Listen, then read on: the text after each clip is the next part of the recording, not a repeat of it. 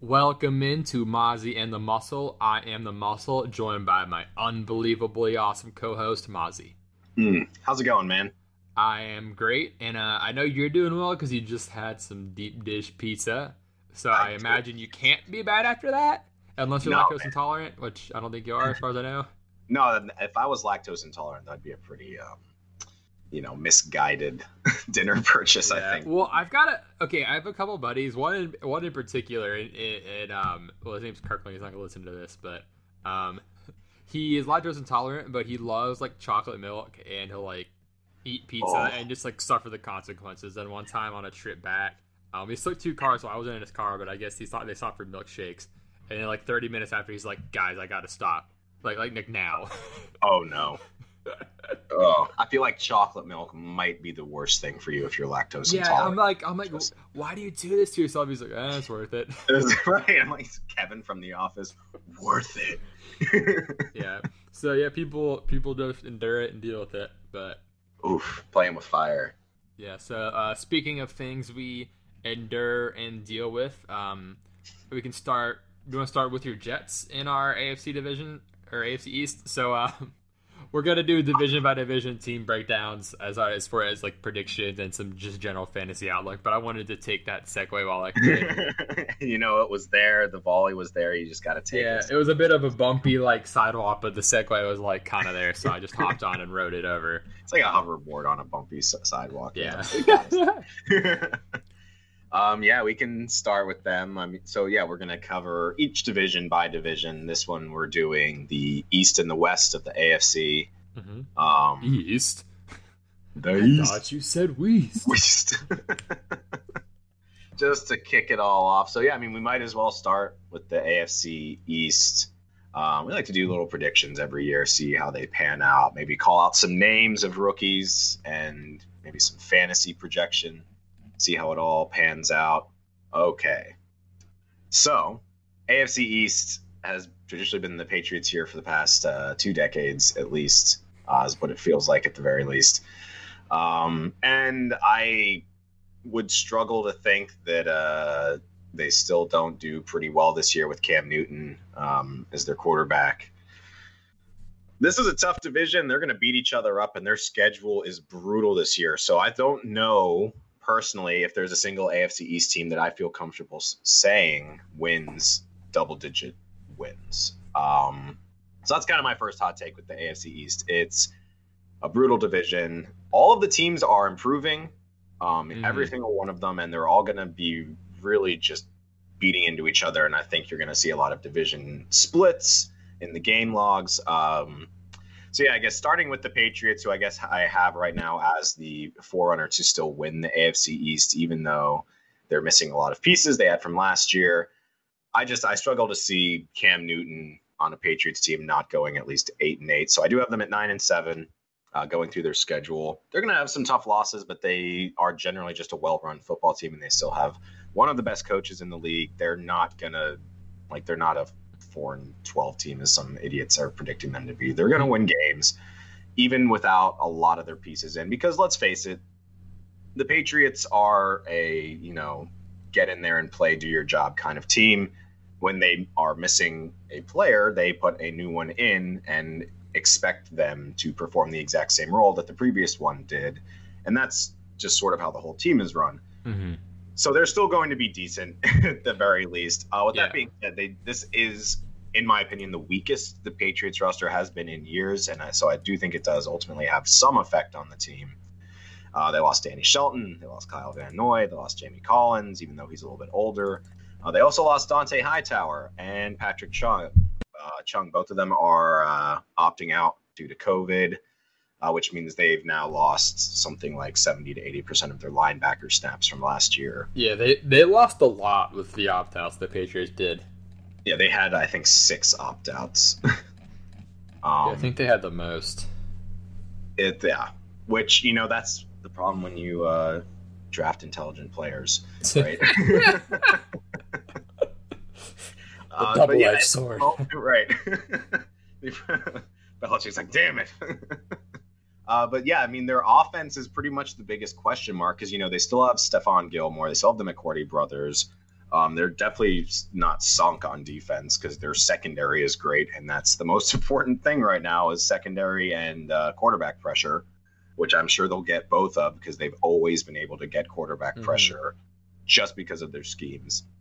Um, but offensively, it's Cam Newton and it's Julian Edelman, and that's kind of where it stops, which is the biggest problem for them right now. Their running back room is a carousel, and their tight ends are rookies. And we have no idea if N'Keal Harry is going to pan out or what's going on with him. He was not really there last year. Um, so he would need to take a big step forward to be a part of the offense. So, yeah, they're going to struggle offensively. Their defense will keep them in games. And because their coach is so good, they will still win, I think, more than they lose. But it's the worst Patriots roster in years. yeah. I'm the main reason I don't think this team is going to be like bad is Cam, and I think the Patriots will get a lot out of Cam. My fantasy take on it is, uh, just take Cam and call it a day, because like Sony Michel is that situation's a mess. It sounds like there's been some positive news on him, but at that point, I'm just like, well, then it's going to be messy and like. It is. A, it, there is the sense of these guys are both going really late. It's worth the taking one of them, and I agree. Like Damien Harris is going pretty late. He's worth the shot. He's more excited than Mhm. Sony Michel, in my opinion, because I just I just see Michel just being in and out, mostly out all year. Like his best days are kind of behind him. Yeah, like he. I've heard this said, and I kind of agree. Like we may never see college Sony Michel again. Yeah, which would be a shame, but the injuries just kind of piled up on him, man. Yeah, and I heard someone say that like like what if Carry On goes the way of Sony? I'm like, oh, that sounds sounds so sad, but it might be. It Um, might be. Yeah, it might be true. And then, but yeah, Damien Harris is going pretty late. He's climbing, obviously, but um, he's definitely worth the late grab. Um, I don't think any of the receivers are going to be that exciting, just because I don't think this is got this is going to be a low volume pass offense. I think um, Correct. I would agree. there's not that. like a reason for it not to be. Like I imagine, lose Damien Harris, um, Burkhead, White. It's not going to be like a like light up the sky offense by any means. I think they're going to take advantage of Cam's rushing ability. Um, not to draw like comparisons per se, but like McDaniels did run an offense with Tim Tebow and make it work, and so he kn- he he knows how to like get the most out of a quarterback who can run, and Cam can obviously also throw a lot better than Tebow. So better. yeah, I mostly just think they're going to find good ways to make Cam a the star of the team, which makes sense. Um, I think he and Sanu will have a good rapport, to be honest. Um, Okay. I think like Edelman, like, I think he'll riff well with Edelman and Sanu, just based on what I saw out of him in 2018 and, and um, who was it? Norv or Scott Turner? I forget which one it is now. Norv Yeah, Turner. Norv Turner. Yeah, I'm like, um, yeah, like with the 2018 offense there, um, he kind of took a step forward as a as a thrower, and I think that was He a good did, yeah. sign. So, and then and N'Keal Harry kind of fits the profile of guys he's made look better than they are, like in terms of Kelvin Benjamin, Devin Funchess. So. I mean, yeah, he is a big receiver that would be able to go up and get some of Cam's balls, you know. Yeah, and then like it's not like Cam's had like amazing receiving corps at any point in his career, so No, pretty much never. I mean, he had Steve Smith, and that is kind of like the best guy he's had. I, I mean, DJ Moore is really good, but he's But he had rookie DJ Moore pretty much. Right. He didn't really play 2019. So yeah, but I, I also have this team going nine and seven. That's how that's how I you know put him out in the record. Could obviously lean a bit different ways, but seems right. But um, it seems right. yeah. Then we can move on next to the Jets. That's who you have second. Um, I have them projected a lot differently than you do record wise, but um, Oh well, mine is one off. Mine should be eight and eight, okay. which I'll just open with that. Is I do have the Jets going eight and eight and getting one more win than last year. Um, That's reasonable because a lot of the up up in the air games I didn't give them. So Mhm. But here's the thing about the Jets is they lost Jamal Adams and everyone kind of thinks that they're going to suck, but um, you know that's probably right. yeah, their defense is gonna be rougher. Um, but here's the thing: they, I, I think they win at least eight games this year. Um, their offensive line, first of all, is the first thing I'll touch on, is significantly better. Yes, And if I'm calling out like hot takes, I think they'll be a top 16 offensive line, which is a twice the jump from uh, 31st last year. um, they need to get some chemistry because they have a lot of new pieces as the O line, but I feel so much better about it this year. Mekhi Becton, they said he's doing really well. Obviously, they're going to say that because he was their first round pick, six foot seven, 370 pound left tackle. Uh, but the dude's a monster. He's got a good sense of humor. People like him already, so that's really great.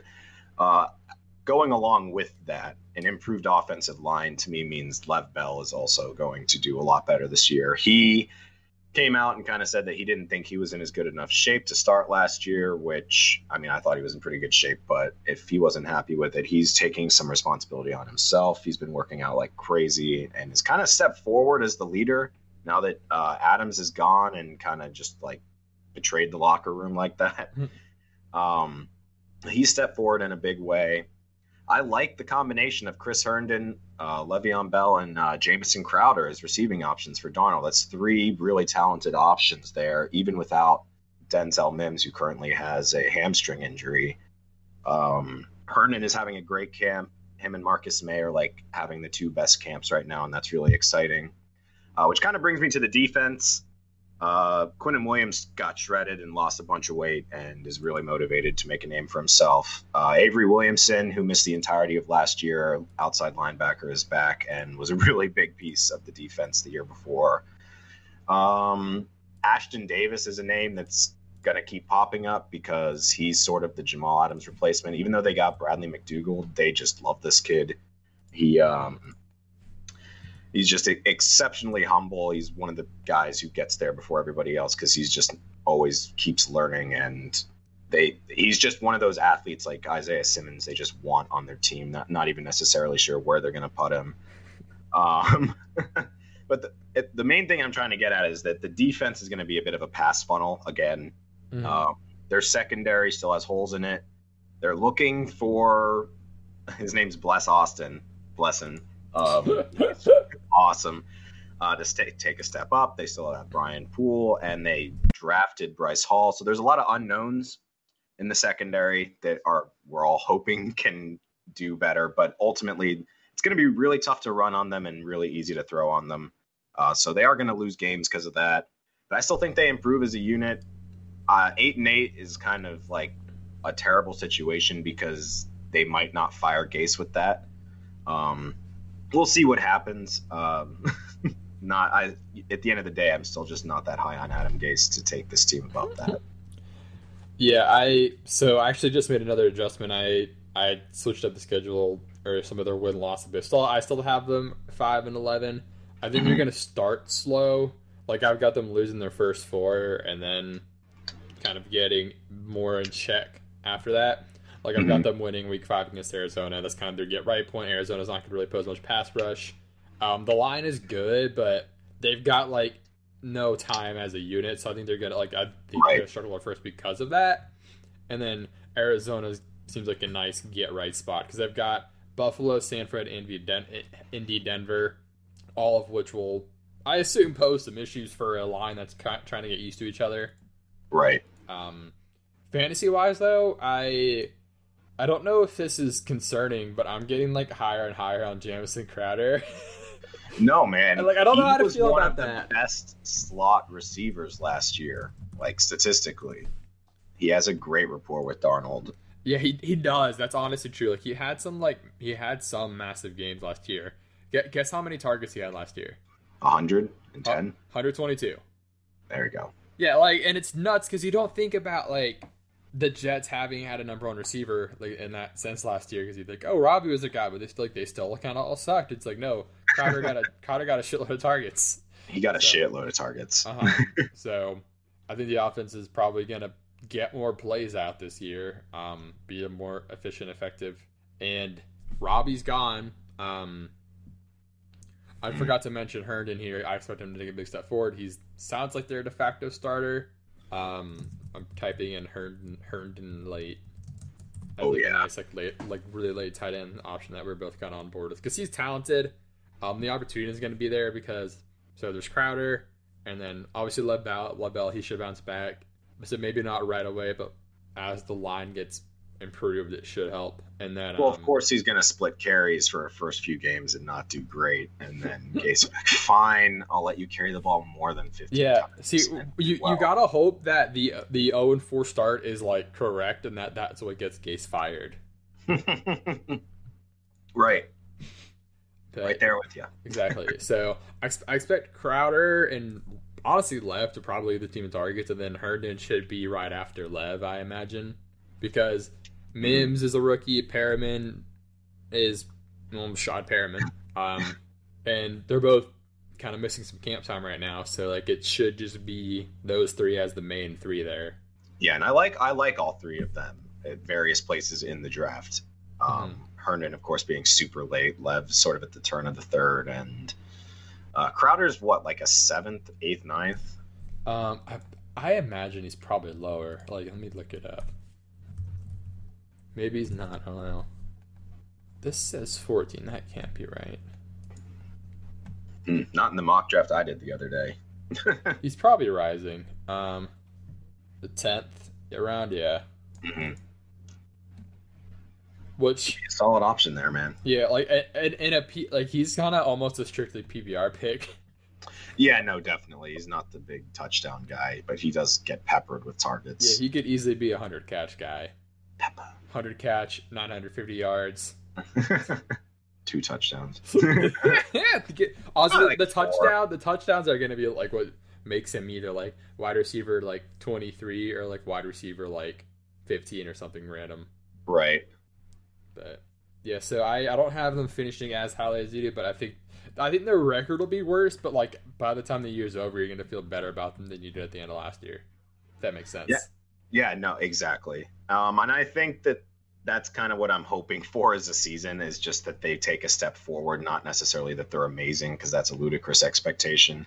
But I do think they split. I think they split with the Patriots. I think they split with the Bills. I, they probably split with the Dolphins too.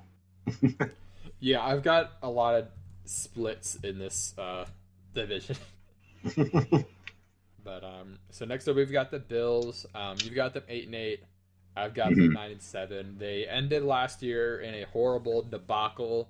Um, do you think they uh, bounce back from that, or well, I guess I just said you have the eight and eight, so you don't really have them bouncing back per se, do you? I'm just sort of like their schedule is just so tough. I think the Patriots, Jets, and Bills are all sort of on the same plane right now of talent, and they're like they're all like average to above average, and they're all going to kind of beat each other up. Um, the uh, the biggest question with the Bills is just Josh Allen, man. Like, is he going to take that step in year three? and be the quarterback that we all kind of thought he might be able to be, or is he just going to continue to struggle? Um, right now, eight and eight is sort of their floor. So I think if he takes a step forward and he is the Josh Allen that we, you know, he hopefully can become, then this is like an eleven and five team, and I think they win the division. But if he's not and he struggles and he makes poor decisions, then this is an eight and eight team, and um, that's just sort of the reality of it the defense is good. They they lost some people, they gained some people. They you know it was a little bit of both for them. Uh, I think they lost what Jordan Phillips and uh, Shaq Lawson. Um, they gained Stefon Diggs and they got AJ Klein, Mario Addison, and Vernon Butler. I mean, they also got Josh Norman, but he's pretty old. Uh huh. Yeah. But I- yeah, like yeah, they're gonna be tough. They also got AJ Epenesa, which I think is going to go overlooked a lot, and he's really good. He honestly like Mhm. should have been a late first rounder. Yeah, no, that is kind of crazy. Buffalo lucked into him. Yeah, he's really good. They had a really young defensive line, like him and Ed Oliver both out there. Yeah, like they like their team is like quite like at least the defense is just like this is Buffalo. That's a very it just like feels right. I don't know. Right. It's kind of a lazy thing to say, but I think it's just like if you envision what the city of Buffalo should have as a defensive unit, like it's picture perfect. But um, yeah, they, they've they've set Josh Allen up for success. Right. You've given him Singletary Moss at running back, who they're both. I think Singletary is better, but Moss is definitely capable in his own right, in his own way. Um, although I do have questions about his like athleticism actually holding up. But it sounds like out of camp, it sounds like the Zack Moss reports are promising. So Mhm. It's Well, of- yeah, it'll be a one-two punch. I think Singletary more in the passing game, and Moss more of the ram it up the middle kind of guy. yeah. But um, if whenever Josh Allen's not doing that himself, and then Right. So you got John Brown, Stefon Diggs, and Cole Beasley, and Dawson Knox. Like the duo of Diggs and John Brown is pretty fun for Josh Allen, I think. And if he is bad this year, we just know he's bad. Like that's no, kinda- exactly. they're kind of giving him like an ultimatum here without really saying it, He's struggled on the deep ball, like Which is- immensely. which is weird. Yeah, he was so bad at it last year, and he had John Brown, and now so now he's also got Stefon Diggs, who is a great route runner, good at the deep ball as well. Like his big play rates, like I think kind of absurd. I think he's got a pretty good yards per catch last year, but um, he's got no excuse at this point. Yeah, no. If, if Stefon Diggs can't cover your bad throws, then there it is. Then rip it. rip What- it. what is it? Coke Zero or a beer? What do you think? Um, I'm gonna say a beer. It's Coke Zero. Ah, Good damn. call, though. It's kind of later, so I'm like, it. do what? you had it. It was, I, but I'm like, I didn't know if that was gonna be like a yeah, yeah, Coke Zero, you know that, right? Or if it was like a challenge. it's getting kind of later. I'm like, maybe he's going beer It's getting kind of late. Yeah, I don't know. Sorry, And like, and you had some pizza, so I'm like, pizza That and is true. beer. But like, pizza and Coke Zero is probably a good combo too. I don't, I'm not like a soda guy, so I can't attest to that. Like, I always drink water with my food just because like that's how I am. I don't. That's kind of a like I don't know if it's weird or not, but like I don't like to have a flavor also from a liquid while I'm eating my food. No, I get that, especially like a carb laden one like pizza. Yeah, it fucks up my eating and my burping and throws me off. Anyway, um, so this team I think should be good. I have them either nine and seven or ten and six, depending on the Broncos game. I I don't know how I feel about that one yet. That's gonna be close and gross, Um, Close and gross. like like college. It's just like Brick Street, close and gross. Um, close and gross. so I, this is a good team that for fantasy I want no part of. Um, right. I don't think anyone is like reliable enough or like high upset enough for fantasy. Um, aside, I guess, from Josh Allen himself, who apparently said he wants to run less this year. I doubt that'll happen unless he has gotten a lot better as a thrower, and I doubt that'll happen. So I think he's going to run more still. Um, He's good, pretty good at running the ball. Yeah, no, it makes me curious though, like, because they. So Zack Moss is supposed to get the Frank Gore role. Um, and Frank Gore got a ton of goal line carries, but was absolute ass with them. So, like, if Moss is any good with them, he could actually, like, convert those, and Josh Allen won't get as many, because Josh Allen was getting more when Frank Gore was shitting the bed with them as well. True. Eh, But then it also stinks because it caps Moss's upside that any game Yeah, they all cap, all the running backs cap each other. Himself. Yeah. and then the receivers cap each other, and also Josh Allen caps them. So like it's it sucks that because like it's a good team who should win the division, or at least they and the Patriots should be neck and neck. Um, I'm not sure who I have there for sure, but like it's literally just a matter like of they're good team, not good for fantasy. So yeah. It's uh, yeah. Like I think I'm keeping Singletary in one league, and I'm not even sure if I should. yeah, in in hindsight, okay, this is kind of a random thing. Like as far as like trays, I'm glad didn't get accepted pre-draft. We thought Singletary was going to be the guy. Mhm. we made that offer on him. I'm like, in hindsight, I'm glad that didn't get accepted Oh yeah. because I'm, I'm glad. Yeah. Now it's a timeshare. Uh huh. So, um, next up we have the Dolphins, who we both have at four and twelve. Although, be, even though they're going to be a quote unquote like bad team, they're in a clear rebuild and Right. Could- Exactly. and could maybe like outperform more like than we're thinking and like show up not like a full year early, but like show their promise a little earlier. Like d- for me, kind of depends on what two it gets in. Um, Exactly. I think week three against the Jags, even though like that might be like early, but because their first two weeks they've got um, New England and Buffalo, and then they get Jacksonville week three, which would be like a perfect time to say, "Hey, Tua, here's this like garbage pile. Have fun." But um, yeah. So what's your take on the team? um. Yeah, I've got him going four and twelve. the The thing is, this is now Fitzpatrick's second year, and we kind of know how this plays out given his extensive pattern of behavior over the past decade, where he goes to a team and outperforms and wins the starting job and is great, and then comes back the second year as the starter and is not good. um, it's it's that whatever that meme is of the cycle of Fitzpatrick that gets passed around. That is so accurate. It uh, yeah, I mean it's kind of, like it's on the wall, man. I uh, I don't I don't know when Tua is gonna get the start, but I imagine it'll be I, before halfway through the season. I think it'll be you know a little bit a little lot lot a bit earlier than that. Yeah, I'm not like 100 percent sure like what his quote unquote like how like ready he is, but like I think he might just be fine. Right, like as far as like health, I mean. Right. But like I think he's healthy. I think he's fine. Yeah. And like you you know you know and anyone who like has listened to this regularly like knows how I feel about him and his talent. So. uh, no, yeah, no, absolutely.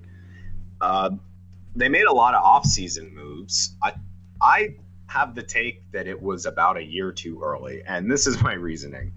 They signed so many defensive players this offseason, and I feel like it, they're it's just a year early. It like I don't understand it because they let go of Laremy Tunsil the year before, just for the next year to spend a whole bunch of money on making the team good. If you we're going to do it next year, why would you not just hold on to your young, talented, just drafted left tackle? That makes no sense to me. You know, they got Ereck Flowers, they got Jordan Howard, they got um, Matt Breida, they got Byron Jones, Shaq Lawson, Kyle Van Noy, Emmanuel Ogbah. Like they stacked up the defense. And for what exactly? Because your line is still not good. You're still missing like tons of key positions like it makes you a little bit more competitive, but all it really does is hurt your draft pick for next year if you win mm-hmm. a few more games. I I feel like they jumped the gun on committing to the rebuild. They, like get it set in stone, and then they went out and got all these guys a, a year too early. Because I mean, Tua is a, a rookie right now. It, unless you're planning on winning the Super Bowl as rookie year, you might as well have waited you're not going to have to pay him for another three. Yeah, I sort of agree. Like at least on the like line perspective. So I think my like mic just went to overdrive there. Um, the line is bad, like for sure. Still, so like I think putting more resources into that would have been an improvement. Um, I mean, they're gonna be. I think by the time next year it hits, we're gonna be like, okay, the Dolphins like good surprise. Um, right. I get like making the defense strong, so like you you're a rookie who comes in doesn't have to like play from behind and just get shit on by defensive lines all game. But I, I think it, their their plan really hinges on Tua's development track and like how quickly it like clicks for him. And yeah, like I mean, if he's amazing in his first game and he's just a stud, then you know it's all worth it. Because mm-hmm. uh, that division is up for grabs.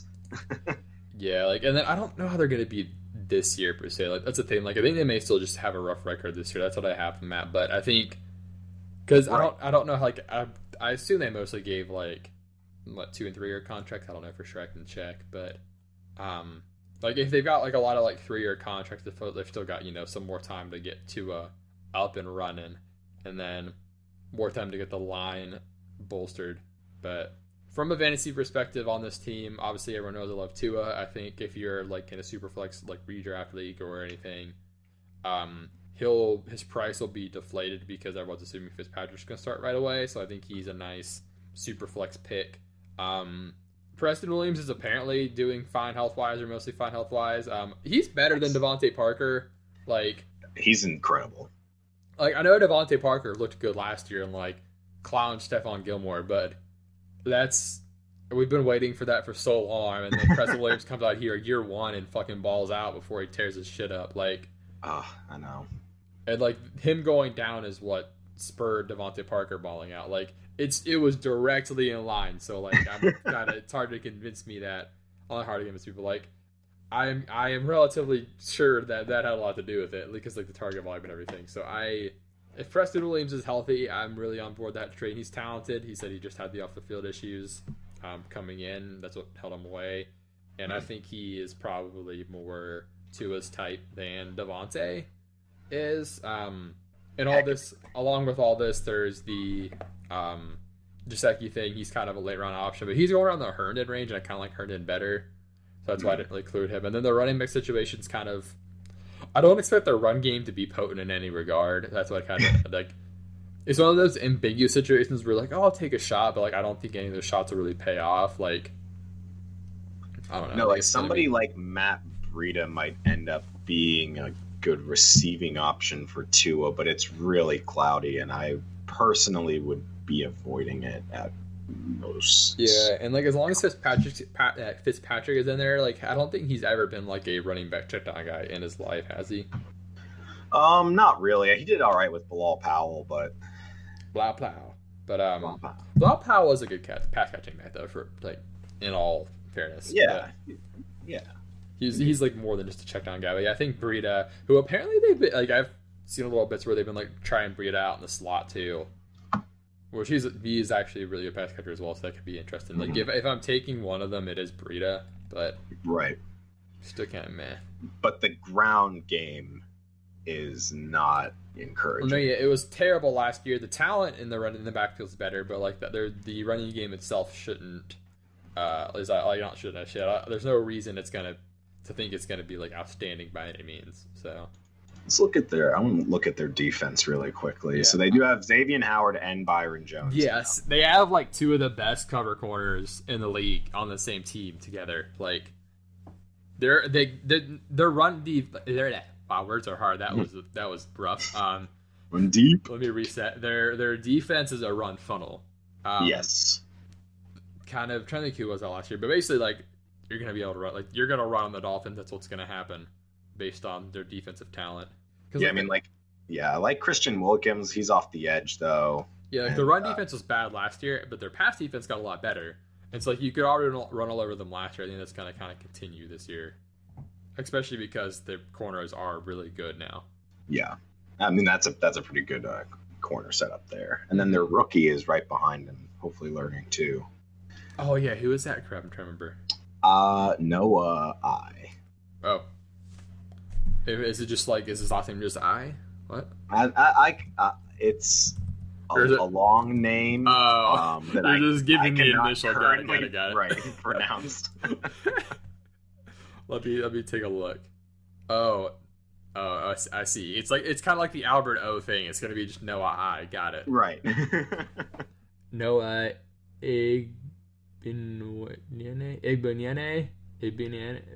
Igbinoyene Igbinoyene Igbinoyene Igbinoyene Igbinoyene maybe and Igbinoyene. That seems. I think it's a yene. That sound at the end.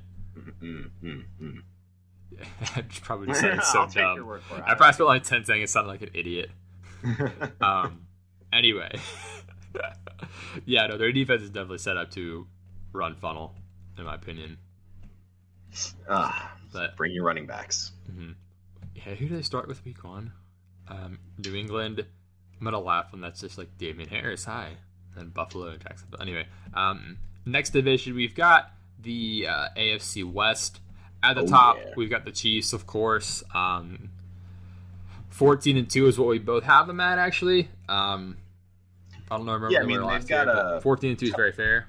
Yeah, I, I mean, you know that you could pick them to go 16 and 0 because they can beat anybody. But when you're talking about teams like the Chiefs, you kind of pick like, all right, what games can they lose? Mhm. Um, like they get a to a bad start and lose to the Texans, and then maybe like the Ravens, and that's it. Or you know they got the Saints in there somewhere. Yeah, I have the Uh, Saints beating them, and like they could lose to Tampa or like could lose to Houston, but like I don't think this team wins any fewer than twelve games. Like barring something crazy happening, but Because yeah, they do. Uh, they did lose uh, Bashaud Breeland at the beginning of the year. I think it's four games for substance abuse. Um, and he was definitely like one of the a big part of the defense coming alive at the end of last year. But but yeah, I mean they ultimately like they can just outscore anybody, so they can win any game. and then uh, what is it? I I their one lineman. I my brain goes tardigrade because his name is Laurent Duvernay Tardif, and my brain's like the tardigrade. Um, I just put Doctor Lineman. Dr. Lineman. Doctor. Lineman, you're needed. Yeah. Emergency room four. Yeah, he opted out, but their line's still pretty strong. Um, and then obviously Davey Williams opted out, and we've discussed the implications of that a Oh lot. yes, at Um, length. Yeah, like my fantasy take. There's the obvious in the passing game. CH is going to be a stud. We talked about that last episode, and uh, the the really the only like point you have to decide on here is Mecole or Sammy. I've got Mecole over Sammy. That's like my only like important take. That's not like super duper obvious because we know Mahomes, Tyreek, Travis Kelce are going to ball out on a regular basis.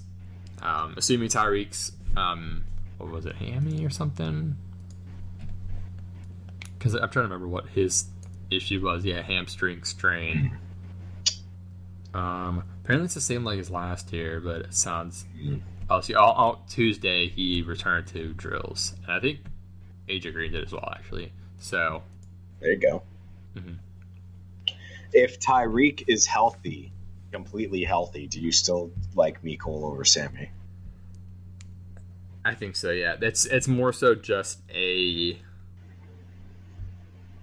I I think that the Chiefs want to get the most out of Mecole as soon as they can, rather than like fiddling around with Sammy. And he was a rookie last year and had a pretty Yeah. so- And he's just recently a receiver. Like, he hasn't been playing receiver that long, so.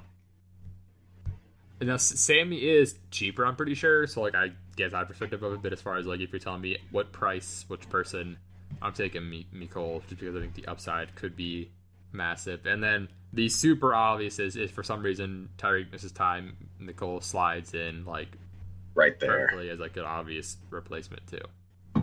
I dig it. Yeah, didn't he? Ha- how many touchdowns did he have last year? Ooh.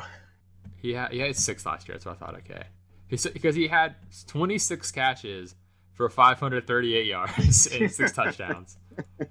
Disgusting.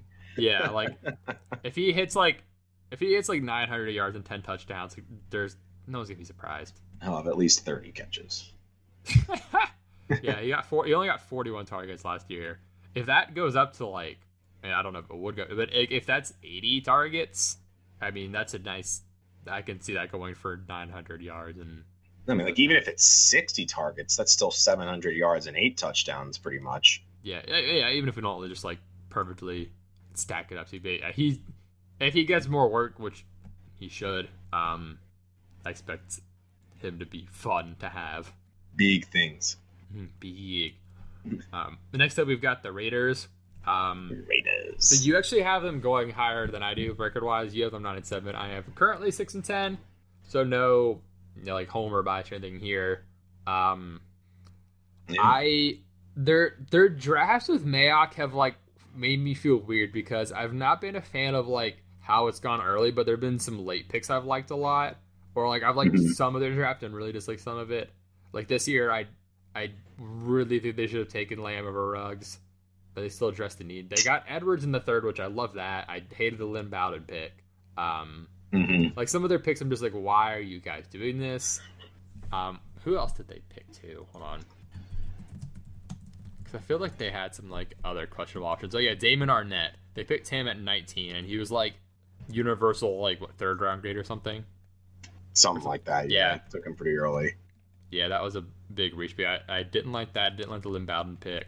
Um, and then I I love Josh Jacobs. Although last year I did slam, not slam, but I wasn't like a huge fan of the first round running back pick. But Jacobs is really good at least.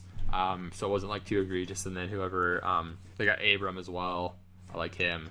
But then last year, like after like kind of later on, I was like, what the heck are they doing? Although they did get was like Maurice Hurst, I think, for a That sounds right. Yeah, because he had like a heart condition or something, so he fell, and so he's super talented though. They um yeah, I mean I like I, I don't know. I guess my, my whole like Gruden you know like rebuild theory is somewhat predicated on the belief that they wanted to have Gruden come in the years before the move to Vegas, build the team up and when they get to Vegas like kind of start off like hit the ground running like right on their move. I don't think they're quite there yet, but they're definitely trending in the right direction. And I think they're a lot better than people are giving them credit for. Like, first of all, they have one of the most underrated offensive lines uh, in the NFL. Like, their offensive Oh, line yeah, that's nuts. massive and scary. um, I think Derek Carr is going to have a pretty good year. He's just they just need to hammer it down like which receivers it's going to be. Personally, I think it's uh, you know, you got Ruggs up top, and then you got Edwards, uh, Waller, and um, uh, Renfrow there in the slot. You know, every now and then, just for fun. uh, but- Agholor. No, yeah. there's been like Agholor hype pieces. I'm like, please no. Mm. Uh, definitely, the offense will definitely run through Jacobs, like literally. Uh, but you know, they that's what's going to happen. Uh, Jacobs is definitely the focal point there. With the great offensive line, that should be really productive. You should have a really good ground game. Defensively, though, which I think is more important for the record, is they went out and got all the linebackers that they could because they didn't have any. They got Nick Kwiatkowski. I think I'm not pronouncing that right. No worries. Um, Cory Littleton as well. They threw in Eli Apple in the secondary. They also got Jeff Heath to back up Abram. Um, their secondary is not bad. Their front isn't bad, and they just got a bunch of linebackers. So I think all around the defense is going to be pretty solid. Um, so I've got them at nine and seven. I like uh, them trending towards, you know, the whole plan. Really, you know, a ten-step plan of Gruden being there for ten years you expect year three, year four for them to start putting things together, and I think they do. It's just not playoff ready. Yeah, there are three games for sure that are kind of up in the air that I could give them easily. Um, four even honestly. So like, depending on you know week to week how things are, any sort of like you know swings or injury like or whatever. Some of my picks on the, their games and the schedule could change a lot. Mhm. Like um, like- Cleveland, Atlanta, Jets, and Denver. I didn't give them any of those, but like they could easily win all of those too. I think. Like Oh, yeah. at Denver game. I mean, so those could all easily be wins, and then they're ten and six. So it's not like I think they're gonna be terrible. They, I just kind of some tough breaks. Um, as far like you talked about Jacobs, he is their best player on offense. They Yes. need to feature him. Um, they have the line to do it in both the run game and I think they could get him out in the passing game more than they did last year. They should. Um, there's no reason to give Jalen Richard the ball instead of Josh Jacobs. That's just dumb. Um, and so my fantasy take is like Josh Jacobs should get a lot of work. Um, he's kind of obvious, and, and if the team's any good, I'll be on his back. Um, Tyrell. Oh, So this is kind of the, one of the few news pieces. Um, he's got a torn labrum. He says he's gonna try to play through it, but I don't know how that's gonna go. So rookie time. Um, Ruggs and Edwards should be on all radars, like in redraft even. Um, Ruggs is going to be the higher picked one, obviously because he's first rounder. He's fun, he's fast, but we're both high on Edwards. There's Oh, a lot of hype pieces about him. He's really good. The, the literally like well, he had the injury coming in, coming out, and then two, he had some dropsies. If the injury is not an issue and the dropsies are sort of fixed at least, well, even with the dropsies, can still a fantasy, but like Mhm. if he is if those two worries are not as big of concerns, I think he's got a good shot to be actually a fantasy asset pretty early on and be kind of discussed. He could, you know, outperform Ruggs right away, especially if Tyrell isn't out there much. So Yeah, I mean, playing with a torn labrum. I mean, that's so I I tore my labrum playing tennis, way less badass, but um, tore my labrum playing tennis. It's just the cartilage that surrounds your shoulder and the that cavity, the glenoid cavity. Um, so you can play through that. It basically just helps keep your shoulder together. If you have strong muscles around that, like your rotator cuff mu- and all of that, like your muscles are strong, then it doesn't matter like at all. Um, but it'll be it'll he'll have some discomfort, you know, going up for a high ball and having to reach your shoulder above your head and stretch. That's not going to be fun. mhm. Um, and because he does have a like a tear, it's there's normally many micro tears that go along with that. It can get worse. Um, so yeah, definitely something to keep an eye on. yeah, I think as a I don't know if it's like being a deep ball receiver makes it like better or worse for him, but I mean it's not ideal, obviously. so yeah, I I'm like I'm curious if like he's gonna be on the field just enough to ruin it for everybody else. he was a favorite of a car last year. Yeah, and like he was really good before he got hurt last year. He was balling. He had like a touchdown each of the first four games. He was killing it, and then he injured his foot. So I think it was like a I can't remember what it was, but Damn feet. yeah. But this team has a lot of young talent. um, and a good line, so they could easily outperform my lower end thought for them. And I think nine and seven is like I, I got for sure a realistic outcome. Um, Yeah. Unfortunately, the conference is strong, so I don't think nine and seven means playoffs. But Right. playoffs, Playoffs. yeah, I think I think you're gonna have to be ten and six to get to the playoffs in the AFC, even though it's um, seven teams now. Well, unless Ah, like yeah. unless Buffalo and New England are both nine and seven, and one of them has to make it. But like a nine and seven wild card won't make it. I don't think. Yep. Then, Yep, um, yep. Last, we have the team that is cursed, the uh, LA Chargers. Um, We got two more. do we? Oh yeah, I skipped one. Um, oh, oh, they were they were on a different page. Sorry, um, Freudian slip. Um, so Chargers, we both have them going seven and nine, which seems very Charger like. Um, no, so I think originally, like you had them like, what did you have them at originally? And like I think I had them a little lower originally. We both somehow think- came to seven and nine together. I thought I had them at six and ten, and then bumped them up one. Um, Gotcha. but I, uh, I don't know. I think seven and nine is kind of their ceiling. That seems right. They, I don't know. Their roster is amazing, but their quarterback situation is awful. Um, like Tyrod's like a serviceable starter, and he'll probably go about five hundred. Yeah, you know, like like the three and three kind of start. But eventually they'll put Herbert in, and he's not going to be good at the beginning.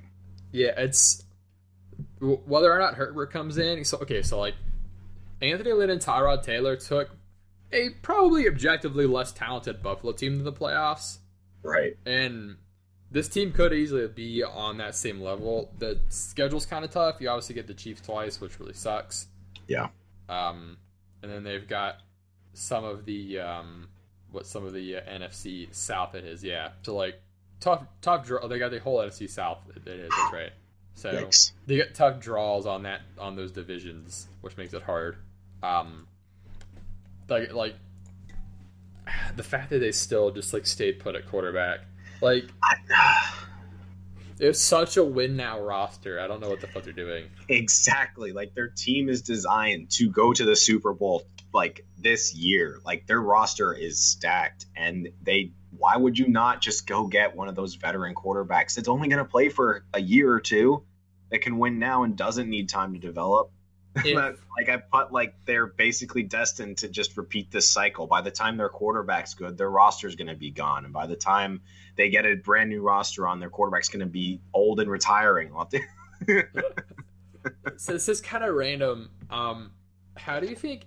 What kind of fit do you think Andy Dalton would be in in this team?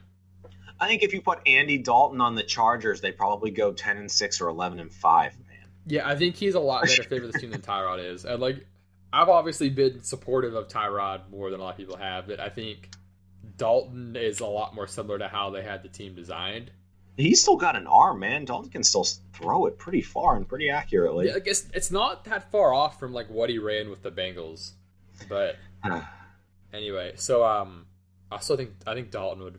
He, Dalton never had like a good consistent tight end. He had Tyler Eifert for like a year or two, and then he yeah, he kept, kept getting hurt. Yeah, fucking glass man. Um, like he would, worst superpower ever. Yeah, I feel like Andy Dalton would love Hunter Henry. Anyway, um, yeah, my fantasy take is this team is cursed. Um, if you're in PPR league, Austin Ekeler makes a ton of sense, obviously, because you should get the load.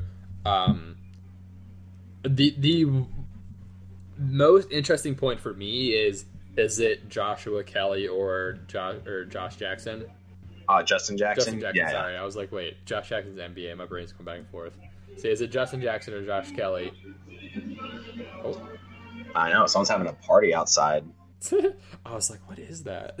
Was that You know your music's too loud when it's on somebody else's podcast. Three stories above you in a shut out apartment. oh gosh, but yeah, the Joshua Kelley or Justin Jackson's kind of the, in my opinion, most interesting fantasy point because it costs like nothing to get either of them, and one of them should have a role because I don't think they're going to give Austin Ekeler everything. Mhm. Um, and then Keenan Allen is going super late, and okay, so other piece of news: Mike Williams, um, he is hurt. I'm trying to find what it was. Let me pull Yep. it up. But he's like not sure for week one. um, shoulder injury. His week one status is in doubt, so like he may not be ready right away. Uh oh. So that'll just mean more targets for Keenan Allen and Hunter Henry.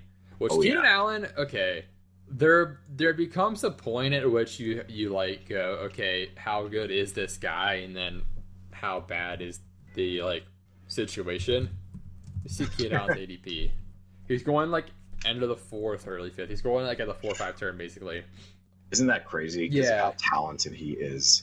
Yeah, like in, in a PPR league, imagine getting that Keenan Allen that did like the four or five turn in a PPR league, like in any other year. And that's what this is. He's had like one of the bigger like ADP drops from year to year, and it's got nothing to do with him.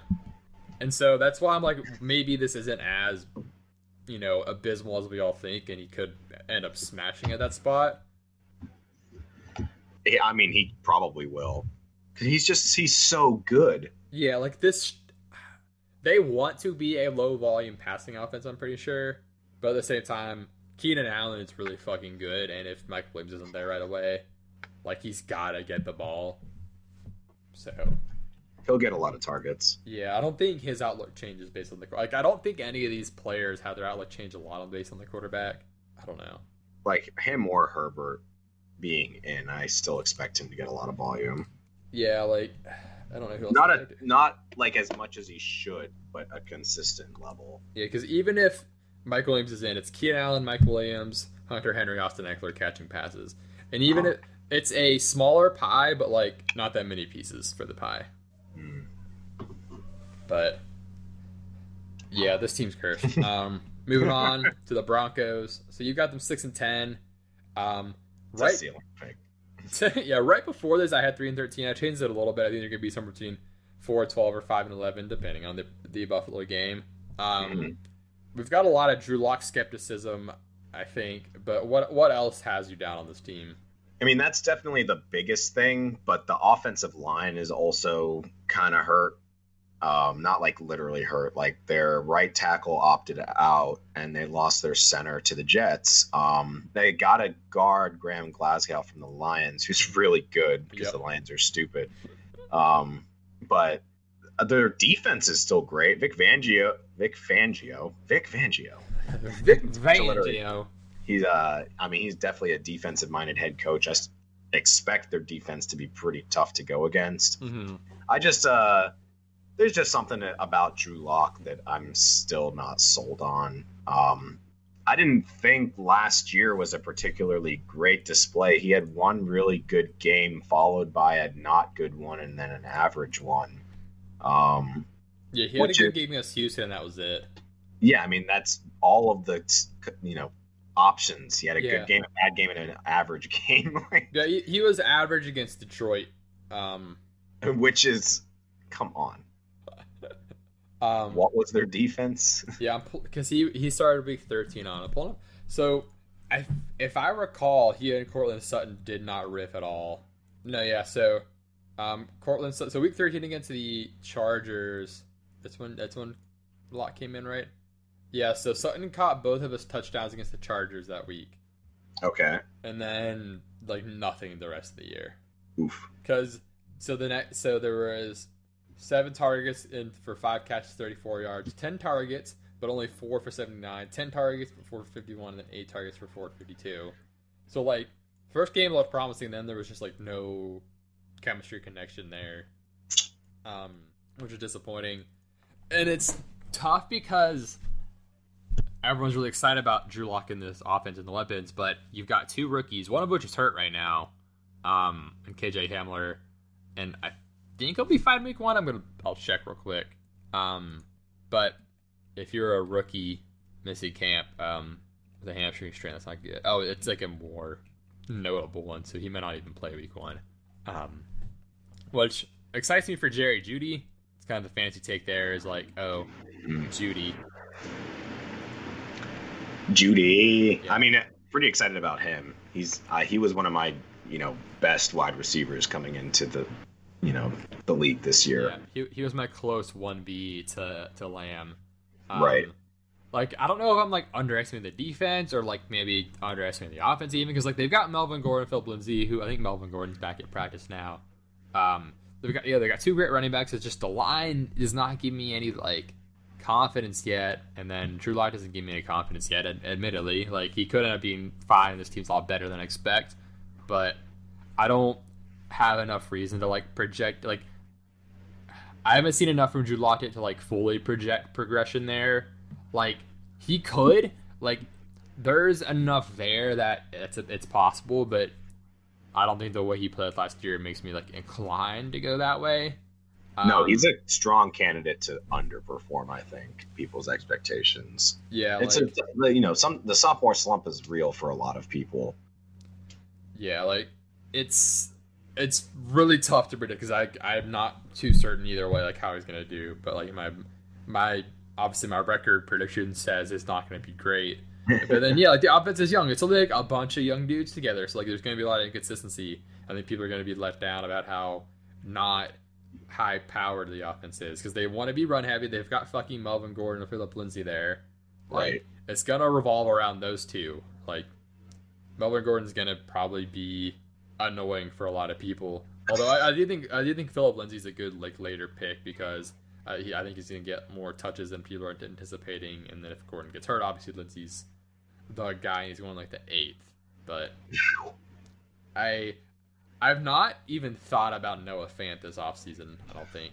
I mean, he makes sense to do well with Lock, um, in my opinion, but there's so many mouths to feed. Yeah. I don't want to take any particular one of them with like a value pick. Yeah, they brought in Albert O as well. I think he'll kind of cap Fant's upside because he and Block have previous chemistry. Mhm. Um, And he might be a better blocker.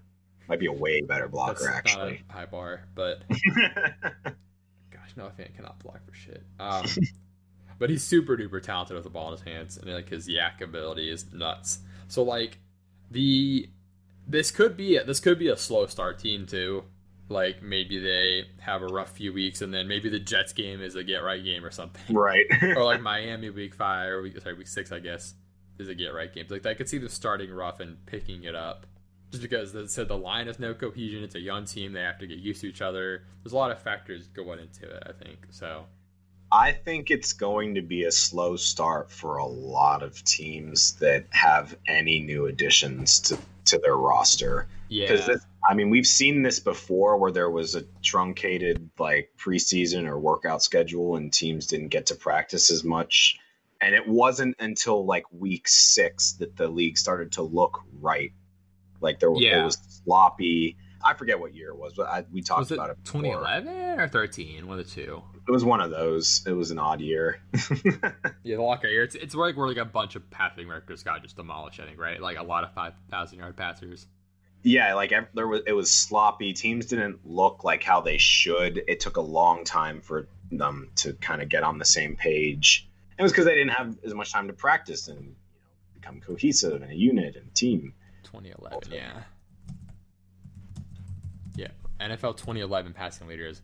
Yeah, like Stafford had 5,000. Brees had his record. Tom Brady went 5,200. Eli Manning almost hit 5,000. Like, Oh my god! It was just a pass happy year. Um, I think we're gonna see that again um, with a lot Yeah. of teams, especially these these teams like the Broncos, like you know um, the Jets, like a lot of new pieces on the team. mhm. Ca- uh, 10, t- uh, 10 quarterbacks, including a rookie Cam Newton, hit 4,000 yards that year. And it cracks me up because Cam's new picture has his tall hair in it on uh, Pro Football Reference. His hair is so tall, dude. Tall hair dude. He's already a tall guy. Yeah.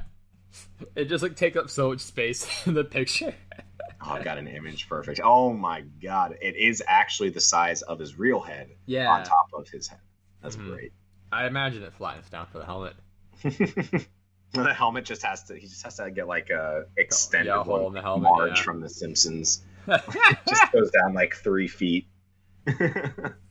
Yeah, it uh, maybe it has more cushion. I don't know, but um, yeah, this is gonna be a year where like all my tie breaks are in favor of teams with consistency and continuity.